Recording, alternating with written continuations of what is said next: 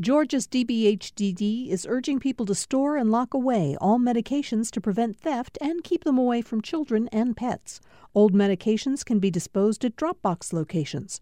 Dropbox locations can be found at opioidresponse.info.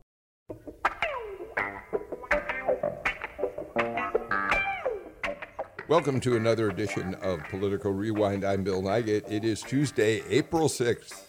2021, and uh, all of us are still absorbing much of what happened during the uh, 40 days of the Georgia legislature uh, just ended last week. And of course, the most contentious and uh, talked about uh, bill passed into law by Governor Kemp being the uh, 98 page rewrite of the state's election laws. Um, it's become a fierce battle between Republicans and Democrats as they interpret the law completely differently. It's happening here in Georgia. It's happening in Washington just yesterday.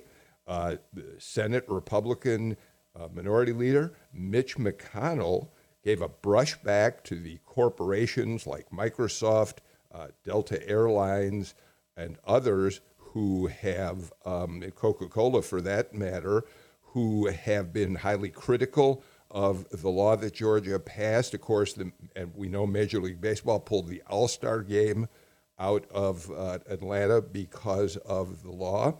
And McConnell is saying there are going to be consequences to corporations that continue to condemn the law, although we have no idea exactly what those consequences might look like. But for, from our point of view, certainly from my point of view personally at least, um, I'm, I'm finding that uh, it's hard to wrap your arms around exactly what to make of the different arguments, partisan arguments back and forth about what this law actually does. And so we've decided on the show today to bring in a really strong panel of analysts to look at the law. We're not going to go through every one of the 98 pages, but we're going to take on some of the most contentious measures and explain them uh, the best we can so that you have a clearer understanding of uh, what exactly is happening with the new law. To do that, uh, we have as our regular uh, uh, AJC partner on the show today, uh, the Atlanta Journal Constitution senior reporter, Tamar Hallerman. Hi, Tamar. Thanks for being here as usual. Hey, Bill. Cannot wait to dive in. Um, I, I want you have to be on your best behavior today because, of course, your boss, is joining us today as well. Kevin Riley is here, and we're very glad he could be. Uh, Kevin, thanks for changing days for we usually see you on Thursdays. Um, you look, you know, you look pretty good for a Tuesday morning. Well, it's still early in the week uh, here, Bill, so I haven't uh, uh been beaten up too much. But I'm glad to join uh, Tamar who, you know, normally is what we call now in our newsroom our war correspondent, our water war correspondent. She does brought a lot of insight to that issue for our readers, so it's good to be on with her. Yeah, um, you know, at some point we should probably talk about that with you tomorrow. But today we're talking the election law. We're also joined today by uh, Democratic State Representative Teri Anulewicz, from, uh, who represents constituency up in Smyrna. Uh, Teri, you have been very outspoken, uh, very vocal. New York Times actually quoted, I think, a tweet that you sent out in, in response to the law. So I'm glad you're here today. Thanks for joining us. Thank you for having me. Yeah, there is a baseball stadium in my district that has been in the news lately. Yeah. So. yes, yes. And that's one of the busy. reasons it's really good to uh, uh, have you here to uh, weigh in so on much. that. And uh, we're very happy to be joined by Republican political consultant and the president of the Engaged Futures Group, Leo Smith's uh, new business, which deals with, I think, uh, education matters, bringing people together around issues where he thinks they we can find some commonality, work together more closely. Leo, thank you too for being here today. Thank you, and it's good to see my uh, representative. And uh, as I am only 20 minute walk from the Braves Stadium and looking forward to the Cubs Braves game with my son coming up. So my son was very disappointed on this this All Star uh, issue. He's not alone. Let's face it. All right, let's dig. let's dig in. And and what I'd like to do is really, as I said, walk through uh, many of the aspects of this new law and what they really do. So, Tamar, let me start uh, with you, if I may. Um, absentee balloting has been a big issue in terms of how the law has changed. Excuse me. Uh, let's start with the fact that voters are now going to have less time to request absentee ballots. That's been a matter of great controversy. Controversy. You want to help us uh, uh, look at that uh, particular part of the law?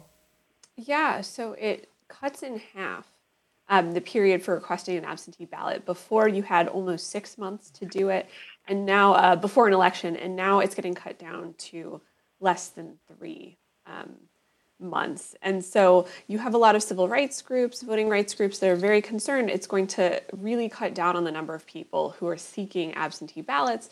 And especially when you consider the fact that in the last um, the last presidential election, about a quarter of the electorate ended up voting absentee. Um, you know, it doesn't limit people can still request them, but it, with the shorter time frame, people are concerned that it'll be much tougher for for folks who uh, are not necessarily on top of the ball. Leo, a lot of the efforts uh, that were uh, made about absentee voting by Republicans in the legislature uh, were focused on um, on the fact that 1.3 million Georgians cast absentee ballots in the uh, election cycle last November, and um, and the Republicans are concerned that the deluge of absentee votes that came in um, may have created, made it more difficult for county election offices to count those ballots to assure that they were properly uh, uh, filed, the signatures were right. Um, but but so so th- this effort to shorten the period of time that people can send in absentee ballots um, seems, it, it, from a Republican point of view, you'd say it's aimed at trying to make the process run more smoothly. But I'm not sure it does that. Well, it certainly is. Uh, I, I, think a fact that administratively is more difficult to deal with that number of absentee ballots as opposed to the others. Um, you know, we're looking at Colorado, which is you know six percent of its voting is done in person. They've been dealing with that for quite a while, but we had to deal with that because of the executive, the emergency order related to uh, COVID-19 is why we had such an increase. And it was something that was cumbersome and difficult. And it does create more opportunities for uh, having uh, breaks in integrity. So it is a real issue that it needs to be addressed. The timing of the issue, of course, is suspect, and I'm sure we're going to talk more about that. But one of the things I find also interesting is just that, you know, these studies that are coming out showing that it's not necessarily uh, restrictions on early voting or absentee ballots that actually are challenging for, for voters. And so that's going to be interesting to, to sort of have more discourse on that as well as it relates to political strategy.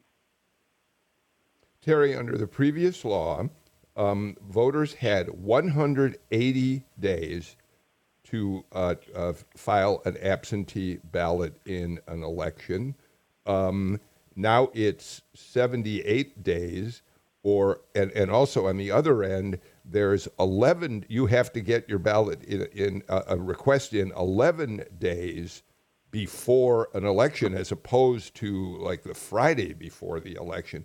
It it, it strikes me that it, uh, you can make an argument that all of this is going to make it harder for people to vote absentee, and we should say that of those 1.3 million Georgians who voted absentee in November, uh, 65% of them voted for Joe Biden, uh, 34% for Trump. And I think that one of the parts of uh, one of the things in this part of the bill that is the most concerning to me is that 11 days. I think that that is what is going to blindside the most people who typically vote absentee, regardless of the reason that they vote absentee. I think that is going to, in the various iterations of the different bills that went through the House and the Senate that ultimately culminated in Senate Bill 202, there were different ranges for what that cutoff is going to be. You know, at one point I think it was seven days. At one point it was 14 days. It ended up being 11 days, and I still think that that is really not. I, I think it's too short. And one of the things that that Leo mentioned was that you know how easy it was to vote absentee open itself for open itself up for opportunities of fraud. I want to point out again, as I know many folks have pointed out, there wasn't any fraud with the absentee voting in Georgia. You know, the Cobb County where Leo and I both live had a signature audit. There wasn't any fraud with the absentee voting. So I think it's important to note that while we had an unprecedented volume of absentee voting in Georgia in 2020, and again with the runoff in 2021, there was no fraud with any of that any of that significant increase in absentee by mail voting. Uh, Kevin, let me make cl- sure that I've stated this clearly before I turn it over to you. Um, these uh, these time windows are based on absentee ballot requests. The time of uh, that you have to request a ballot down from uh, six months to 78 days, and no later than 11 days before an election. Those are for ballot requests. But go ahead, Kevin. Well, I think, Bill, here's a key number I'm going to throw out there. And I, this conversation is, is tough because there are a lot of numbers, dates, all this kind of stuff. But let me give you one, and it goes back to the poll that we at the AJC, AJC took back in January. Okay? And in answer to this question, I think this, this, this bit of information explains an awful lot of what happened. The question was Are you more concerned about limits on voting options or the potential for ineligible voters to cast ballots. 83% of Republicans in our poll said they were more concerned about the potential for ineligible voters. That's why the legislature did what it did, because for months these Republican voters had been hearing that the election was a fraud, that these things were ineligible people voted, all these things were terrible. And that's what they were playing to. And that's why these things happen. It's just a belief among so many people that this is where the Republican led legislature went. And you, you know, you talk to Republicans and you ask them about provisions like this, and they say that cutting it down, you know, only accepting it, uh, you know, 11 days before an election, that that leaves more time, or, or that that ensures that more people who do send it in will get accepted. It's, you know, I think they talk a lot about people who who might file or mail in their absentee ballot requests too late, and so they they can't vote in time. Um, obviously, Democrats don't agree with that, um, but it's also worth considering. Um, you know, this is a lot different from what the original bill was going to do. There was talk about completely getting rid of um, no excuse absentee voting. So it's also worth saying this is, um, you know, very watered down compared to what it was. Um, uh, uh, uh Teri, uh, Tamar makes a good point. I think one of the things that Republicans are still under a cloud over, and one of the things that's contributed to uh, their uh, being um, particularly under attack, is that they were contemplating much more draconian measures like ending no excuse absentee voting, like ending Sunday voting, uh, souls to the polls uh, voting. And, and so that cuts both ways. On one hand, Republicans can say, well, we didn't take those extreme measures. Look, we really are preserving important opportunities for people to vote. On the other hand, it's put them under a cloud from those who heard about those draconian measures and aren't sure whether they were in the final bill or not. No, I think that that's a really good point. And one of the problems, and I think one of the reasons there has been so much confusion running all the way up the line to the President of the United States is because there really was not a very transparent process with how this bill, with how Senate Bill 202 eventually came to be. Bills were being dropped so quickly, amendments were being introduced so quickly, there were committee meetings, and the legislative computer system, you know, what we use to put the bills online so that every member of the public can access this legislation, could not keep up. And so you had a lot of people, a lot of really smart, really well informed people who sincerely believed they were talking about the most recent version of the bill when they actually weren't, but they were actually looking at the most recent version of the bill that was available to the public. And so I think that we really need to to make sure people know that people who are saying things like people who are saying that you know there was that it took away no excuse absentee voting it's not that they're ignorant it's not that they didn't know it's that this process really had very little transparency because it was happening so quickly and you know i've had republican colleagues tell me well you know you guys should be happy we didn't take away no excuse absentee voting that that's that's a bit of a, a false expectation of people you know that's I, I just I, I really have a problem with that because it doesn't mean that the bill still isn't onerous. Is it less onerous than it had been initially introduced? Yes. Is it still onerous? Yes. All right, so um, uh, Leo, let's move on to another point. But as we do, uh, let's make this uh, uh, uh, uh point. Is it, should we say, Leo, that by reducing the amount of time that a Georgian can apply for an absentee ballot, this law uh, very well might reduce the number of people who will vote uh, by mail? Well, it might. Uh, yeah, it certainly is. I mean, because there's less time to do it.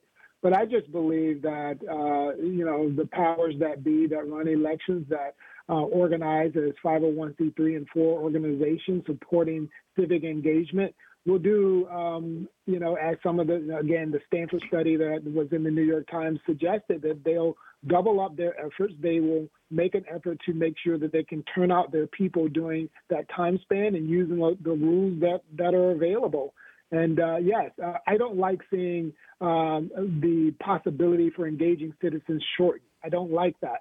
But um, I also think that making the administrative process less costly to the counties, to uh, uh, the state and, and Secretary of State's office is an important consideration while also increasing access um, and making sure that folks can engage. And so I'm concerned more about things that suppress engagement than I am about uh, things that you know are time limitations. Tamar, close us out on this point. I just want to piggyback off what Leo said. And there's so much we, we don't know yet. Um, and there's so much rhetoric, and it's kind of hard, you know, it's hard for me as a journalist who's pretty well versed in this. I can't imagine for a member of the public in terms of how severe a lot of these provisions actually are. Um, there could be a surge in turnout on either side because people are so angry or so pleased about this law. But I think what's worth noting is that in a close election like what we saw in November 2020, where Biden won Georgia by less than 12,000 votes, a lot of these provisions could make a difference. It may not be as sweeping as what the two sides are saying, one way or another, but in a close election, every each and every one of these provisions could make a difference. Kevin? Well, yeah, I, I, I think Tamar makes a great point, and, and Teri and Leo as well. Uh, here's the thing I think we should be very cautious of, going back to uh, Teri's point about, well, we could have el- entirely eliminated absentee uh, voting. Um, that, you know, whataboutism has become such a huge part of our political mm-hmm. culture on both sides of the aisle. You couldn't get away with that with your mom, your high school teacher, or your college professor. Argue the point argue about whether we should have absentee ballot uh, voting and how it should work and how it best engage as citizens.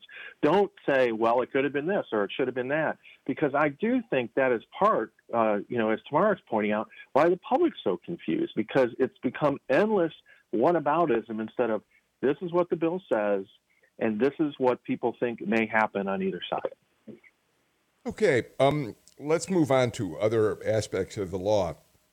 Um, ID requirements for absentee ballots was the focus of an enormous amount of attention even back during the 2020 election uh, cycle, matching signatures, which is, of course, how, in fact, absentee ballots were verified uh, in Georgia by law that you had you signed your absentee ballot, it was matched to a signature on file, and uh, Republicans believed that uh, there was uh, too much subjectivity in verifying those signatures, although, again, an audit of absentee ballots showed absolutely no problems with this. And so now, Tamar, uh, one of the most, uh, I think, uh, uh controversial measures in the new law is going to require that uh, voters provide a driver's license number or an equivalent state uh, ident- issued identification number and the problem is, we know that there are more than 200,000 people in Georgia who don't have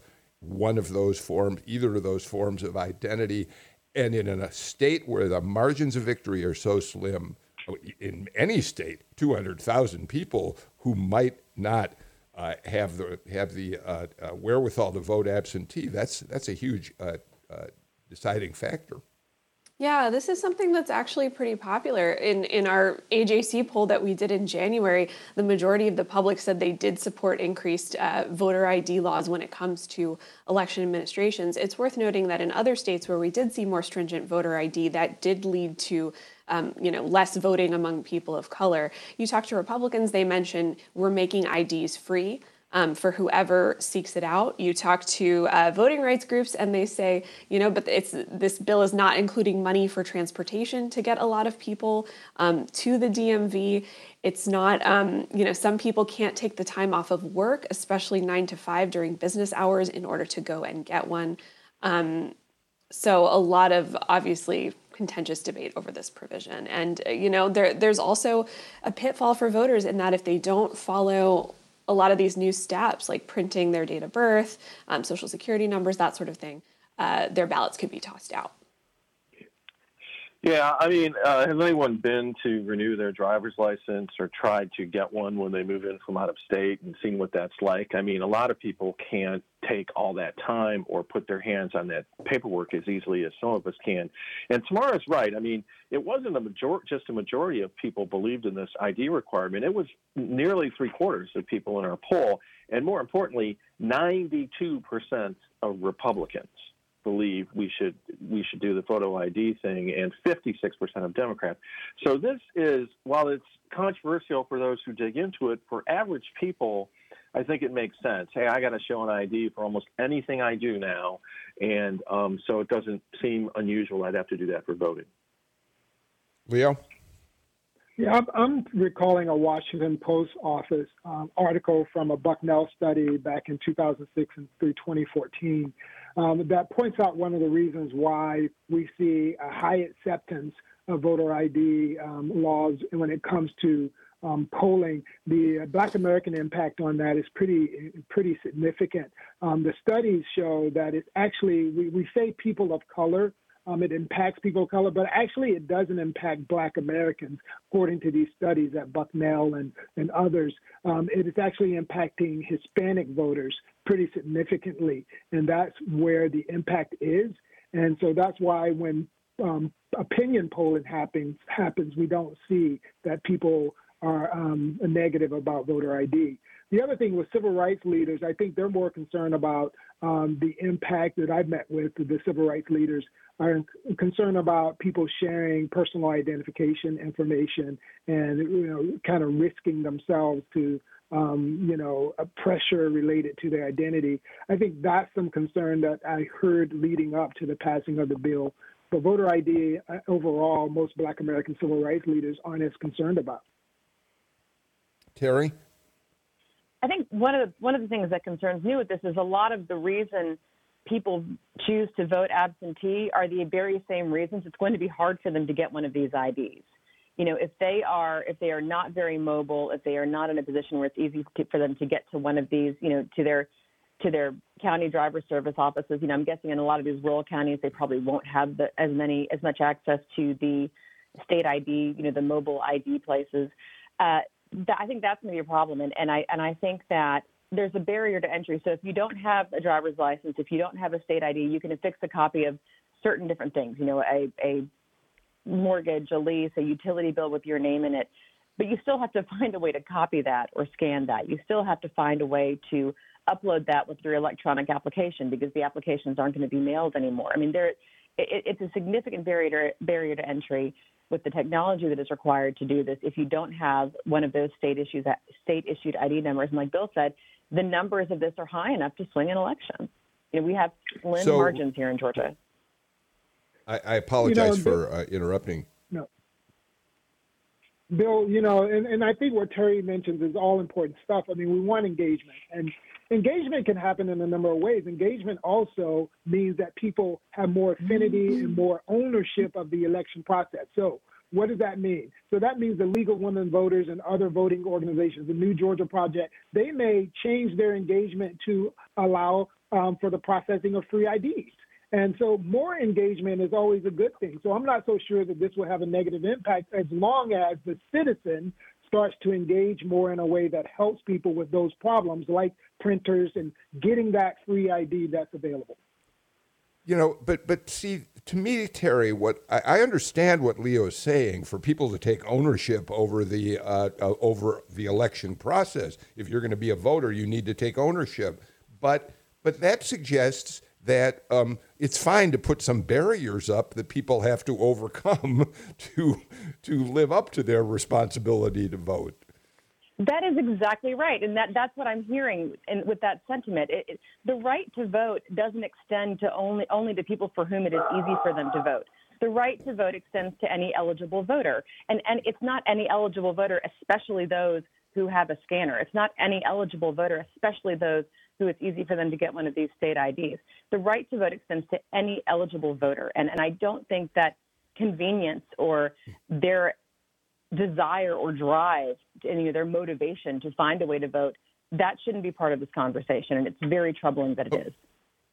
Okay, as, as we talk about the new requirements for people to uh, prove their identity for absentee ballots, I will say that any number of, uh, of news organizations, including the New York Times, uh, have said that they believe that that requirement, whether it's a good one or not, will lead to a lower number of fewer people voting absentee, and those people who would tend not to vote are more likely to be minority voters, Democratic voters.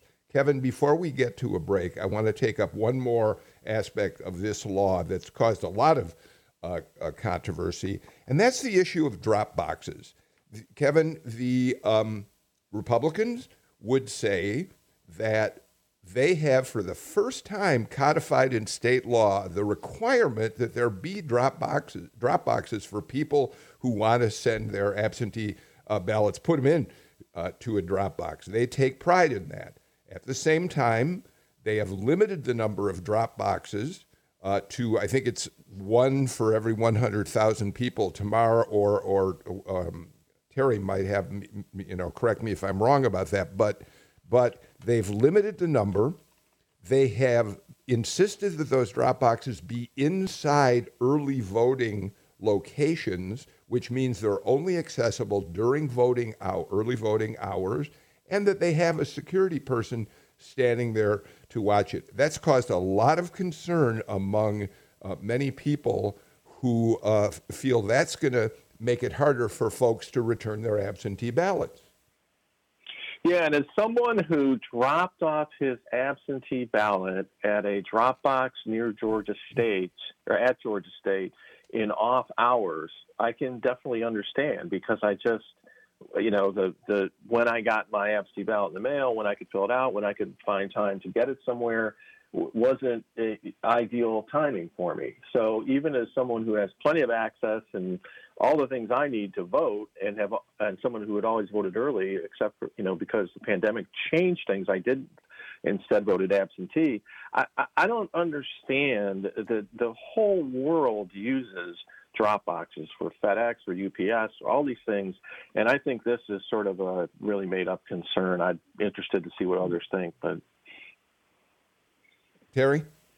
I think that the changes to drop boxes in this legislation were put in there specifically to make voting less convenient.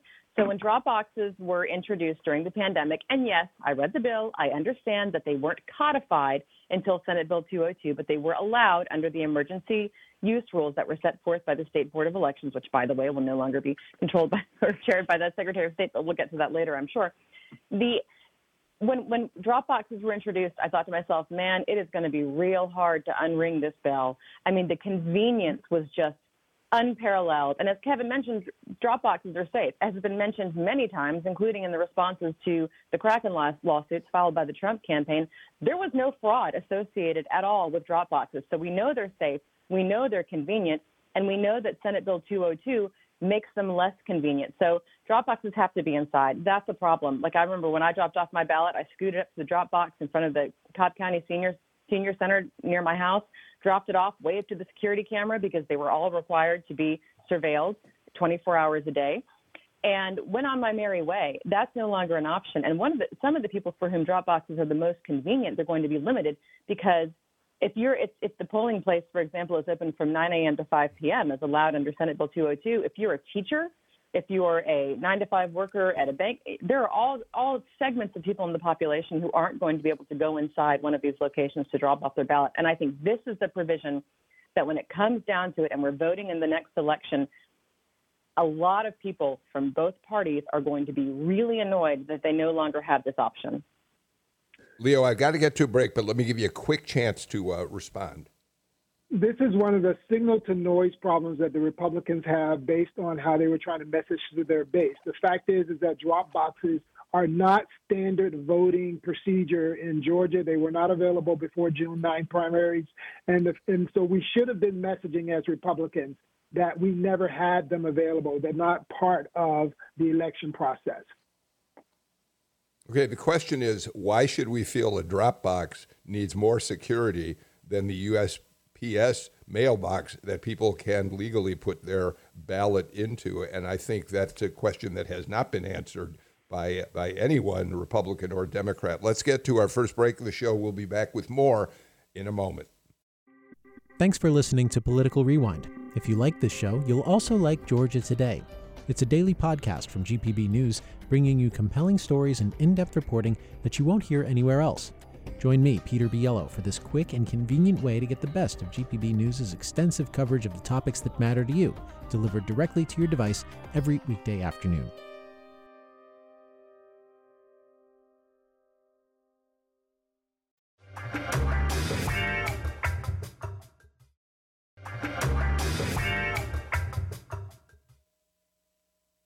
Leo Smith, Representative Teri uh, Nulowitz, Tamar Hallerman, Kevin Riley all join me for today's show. Uh, we're kind of walking through some of the major points of the election law, hoping uh, we can give some clarification uh, to what these uh, measures do, uh, given that they are being interpreted entirely differently by the partisans involved in this fight.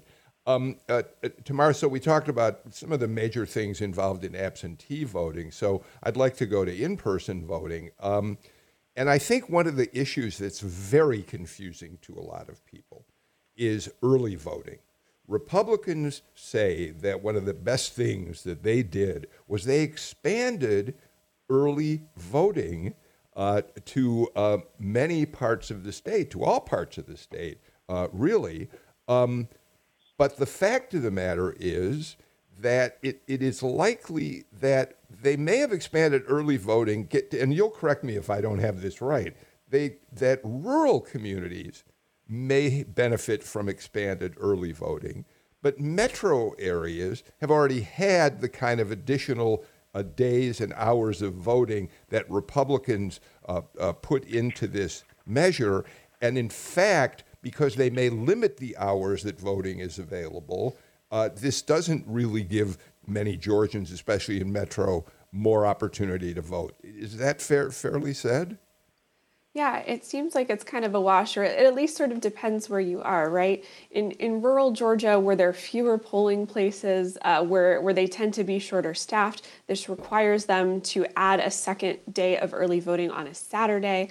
Um, as you mentioned, this is something that was more common across Metro Atlanta, and because it does limit um, how long early voting can take place. Uh, it, it, can only be between 7 a.m. and 7 p.m. That could create more of a logjam in metro Atlanta. Um, it requires early voting to be held between 9 and 5 which as we talked about earlier might be harder for working people who are you know on the clock and, and can't seem to slip away.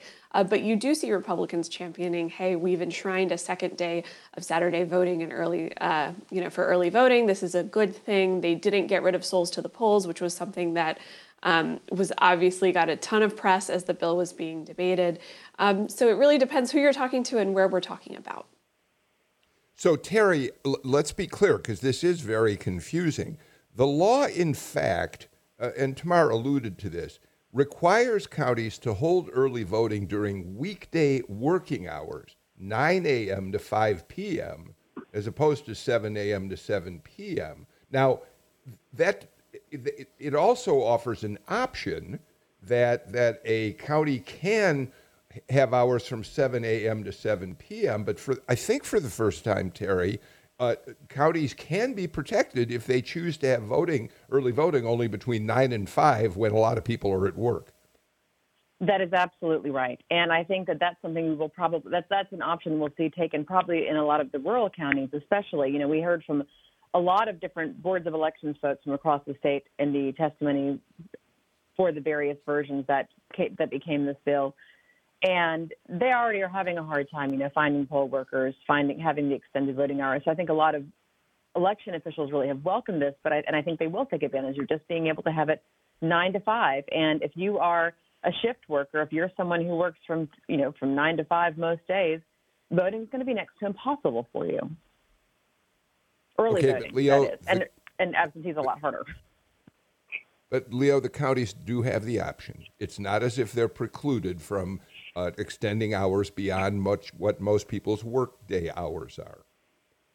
Well, without a doubt, during the last election cycle, we did see some county administrators, um, and even in some small counties, have problems uh, with leadership. And that is going to put a lot of onus on them for leadership at the county level. I'm concerned about that, as well as the budgetary impact of them having to make uh, arrangements if they were to, because there's also some some effort to reduce the amount of private funding, private organization, independent expenditure group funding to assist with elections, and that's a double concern.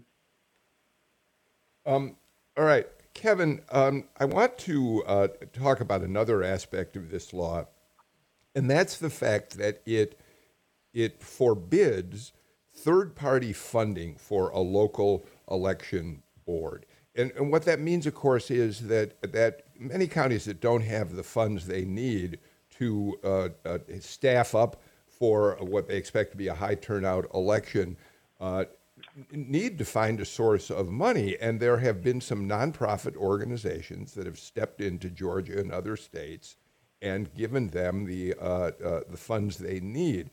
Under the new law, um, if, uh, if the smaller counties are going to have to expand their early voting uh, hours and days, they're going to need more staff. And yet the legislature says that, except under very rare circumstances, uh, you can't go to third party for funding.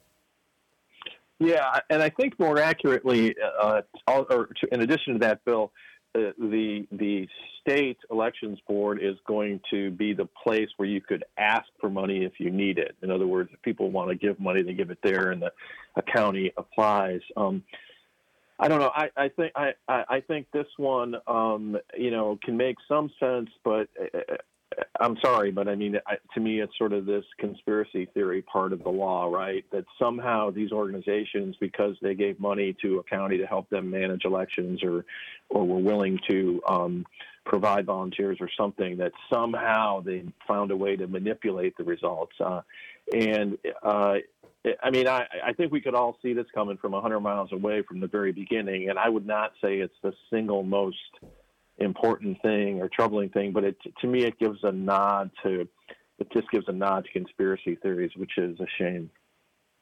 Well, to the extent, Teri, that some of what this law does is to create unfunded mandates for local election offices, getting help from a, somebody like a Mark Zuckerberg. And that's, there you go, there's the problem. Mark Zuckerberg, right. part of the evil conspiracy, social media conspiracy against Republicans. That's right. It's Zuckerberg, it's Soros, it's all of the masterminds who are trying to, you know, get rid of Republicans in the United States, which we know is not happening. Um, Leo mentioned the budgetary impact of a lot of the things that counties are being made to do. And it's baffling that Republicans who in the past would want third parties to step up. They would want, you know, nonprofits to, to step in so that the government wouldn't have to pay for all these things. Now these these grants are available and the counties can't take them. And I, I will tell you, I, I know that there are Republican counties and Democratic counties. They don't care which organization is sending them the money. They just need the funds to help run their voting operations. And you know, when you talk about how they can go to the state board of elections because there'll be all this money, I guess, will be put into a kitty that the state board of elections will then be able to hand out if they cho- if they so choose to these different counties. Who's going to be running the state board of elections now? All right, I want to, I want to, uh, Leo, go ahead, weigh in real quick. You know, Arnold Schwarzenegger, a Republican, also sent money into South Georgia County to facilitate to Savannah, I believe. Uh, so, so that area. So yeah, I mean, Republicans are limiting themselves also. I mean, and then you know, Kelly Loeffler has set up this this uh, voter engagement effort, and I'm sure she will probably have money to to offer to uh, assist as well. So um, we're we're going to be limiting uh, her efforts as well. All right, let's do this. Let's get to our final break of the show. And when we come back, let's look at uh, one aspect of this law which has many people uh, wondering who, in fact, is going to run elections in counties across the state. Uh, we'll do that after these messages.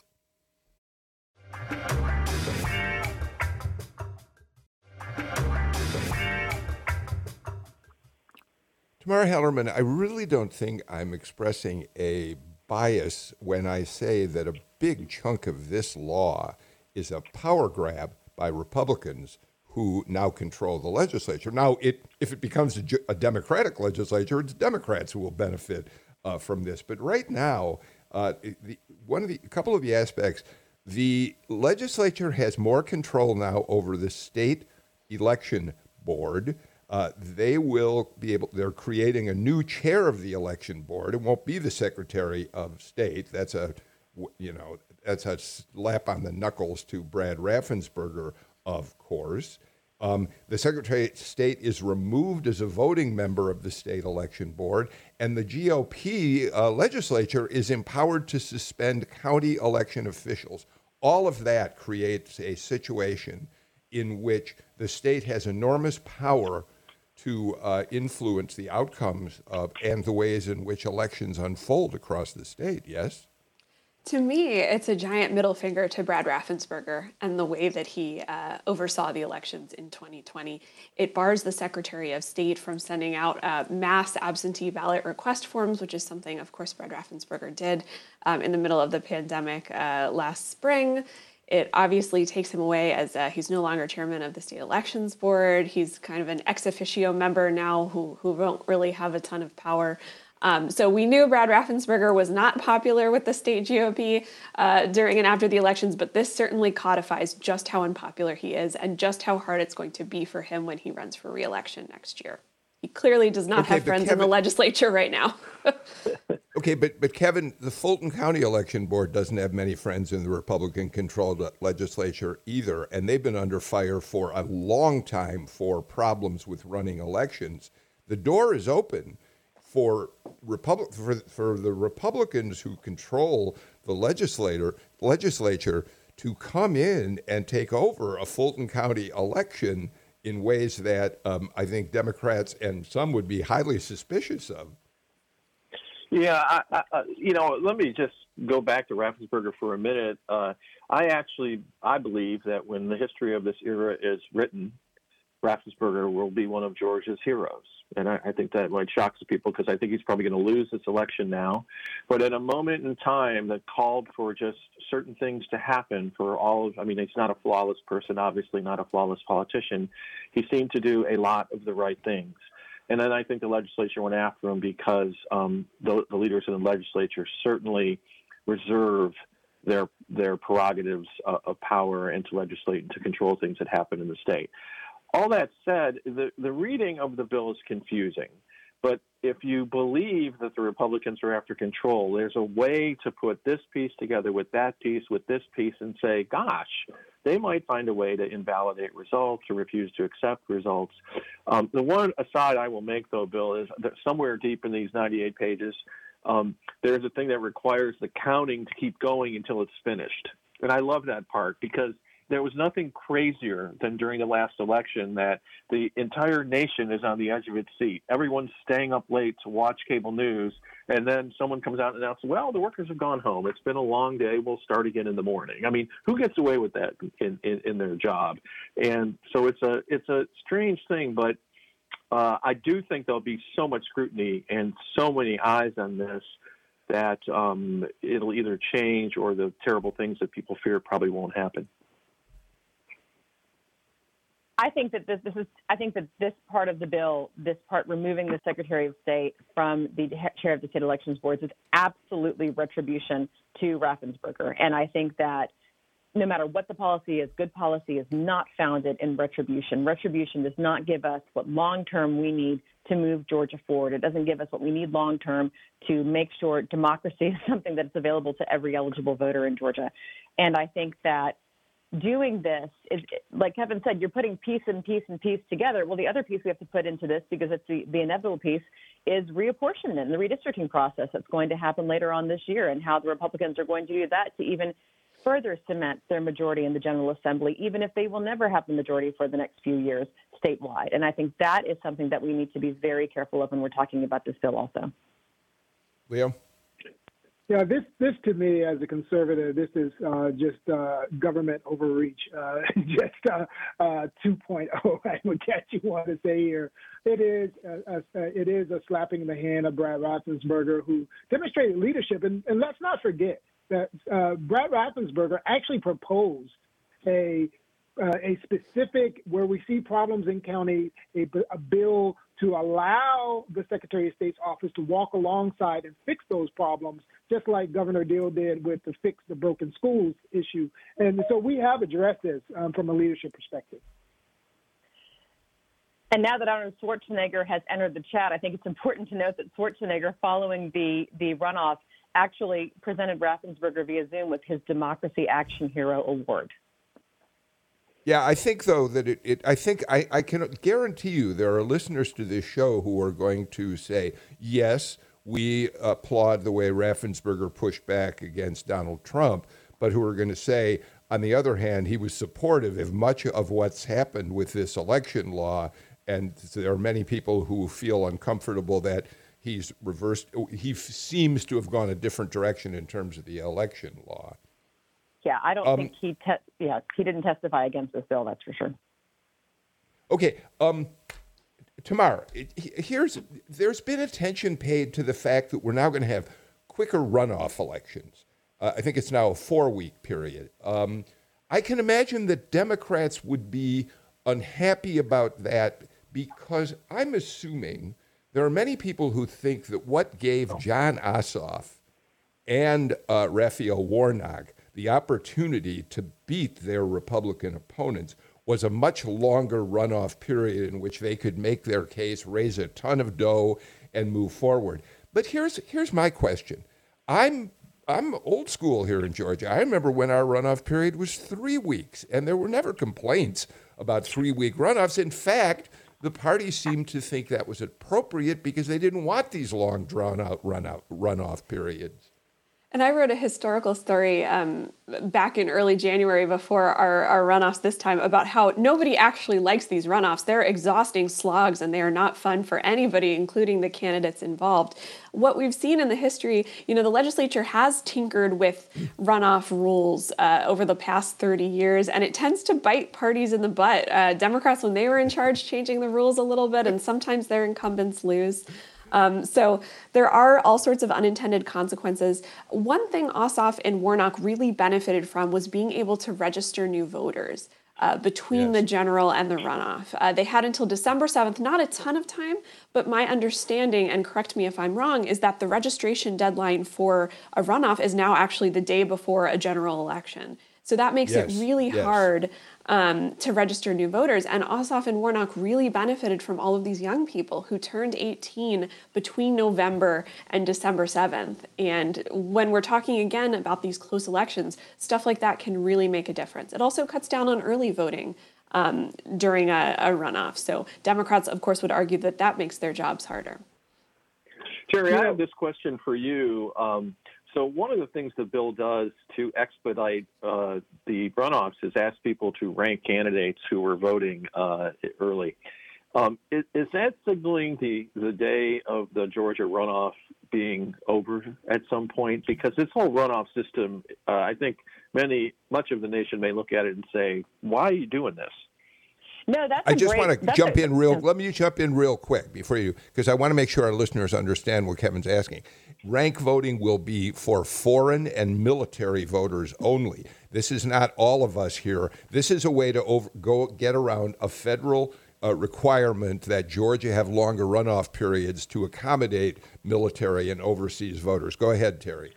No, that's exactly right. So ranked choice voting will be an option for you know for the overseas and military voters. And really, what we have buried in this code is a pilot project to see how ranked choice voting goes. We will absolutely have more runoffs in Georgia elections. You know, the jungle primary is no more as as of Senate Bill 202. So we're going to have more, you know, each party primary for special elections. We're going to have runoffs. And so this ranked choice really is it's a pilot project. We're going to get to see how it goes, and I'm actually excited about having the option to see how this goes with the military and overseas ballots because I think it's going to be very interesting to see if it is something that we do move towards down the road.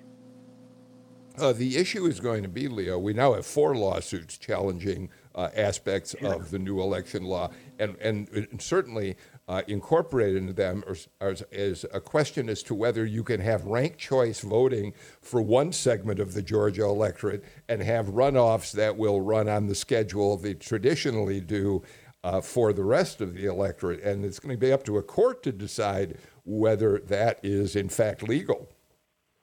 Yeah, that's one of the most curious things for me. One, I think just the, the fact that we've seen in the past that we have extended um, the runoff dates for many reasons, whether it's weather or, or problems at the precinct or whatever. Um, court filings have happened and they have uh, been allowed. Uh, but, you know, this issue of two ballots, um, two different types of ballots for two different types of citizens, I think that's going to get challenged big time. As a matter of fact, I've engaged Nate Persily at the Stanford Elections Law Center um, to to talk with me on Thursday in Clubhouse to talk about that particular thing and whether or not that can hold up in court. Um, I am sorry to say there are still a couple other things I'd really hoped we could get to, but we have run out of time for this edition of Political Rewind. Uh, so, with the time I have remaining, I'll just say, Kevin Riley, thank you so much. Tamar Hallerman, uh, Teri Anulewicz, and Leo Smith, thank you for a good conversation. Um, I know people are still uncertain uh, about w- much of what this law does. I imagine it's going to take us until the elections next year before we get a much better sense of what's really happened and who will benefit. And you know what? Political Rewind will be around to help break all that down. Um, that's it for us today. I'm Bill Nigut. We'll be back with a brand new show tomorrow. Till then, take care, stay healthy. Of course, continue wearing your mask. And if you don't have a vaccine yet, now's as good a time as any to get it. See you all tomorrow.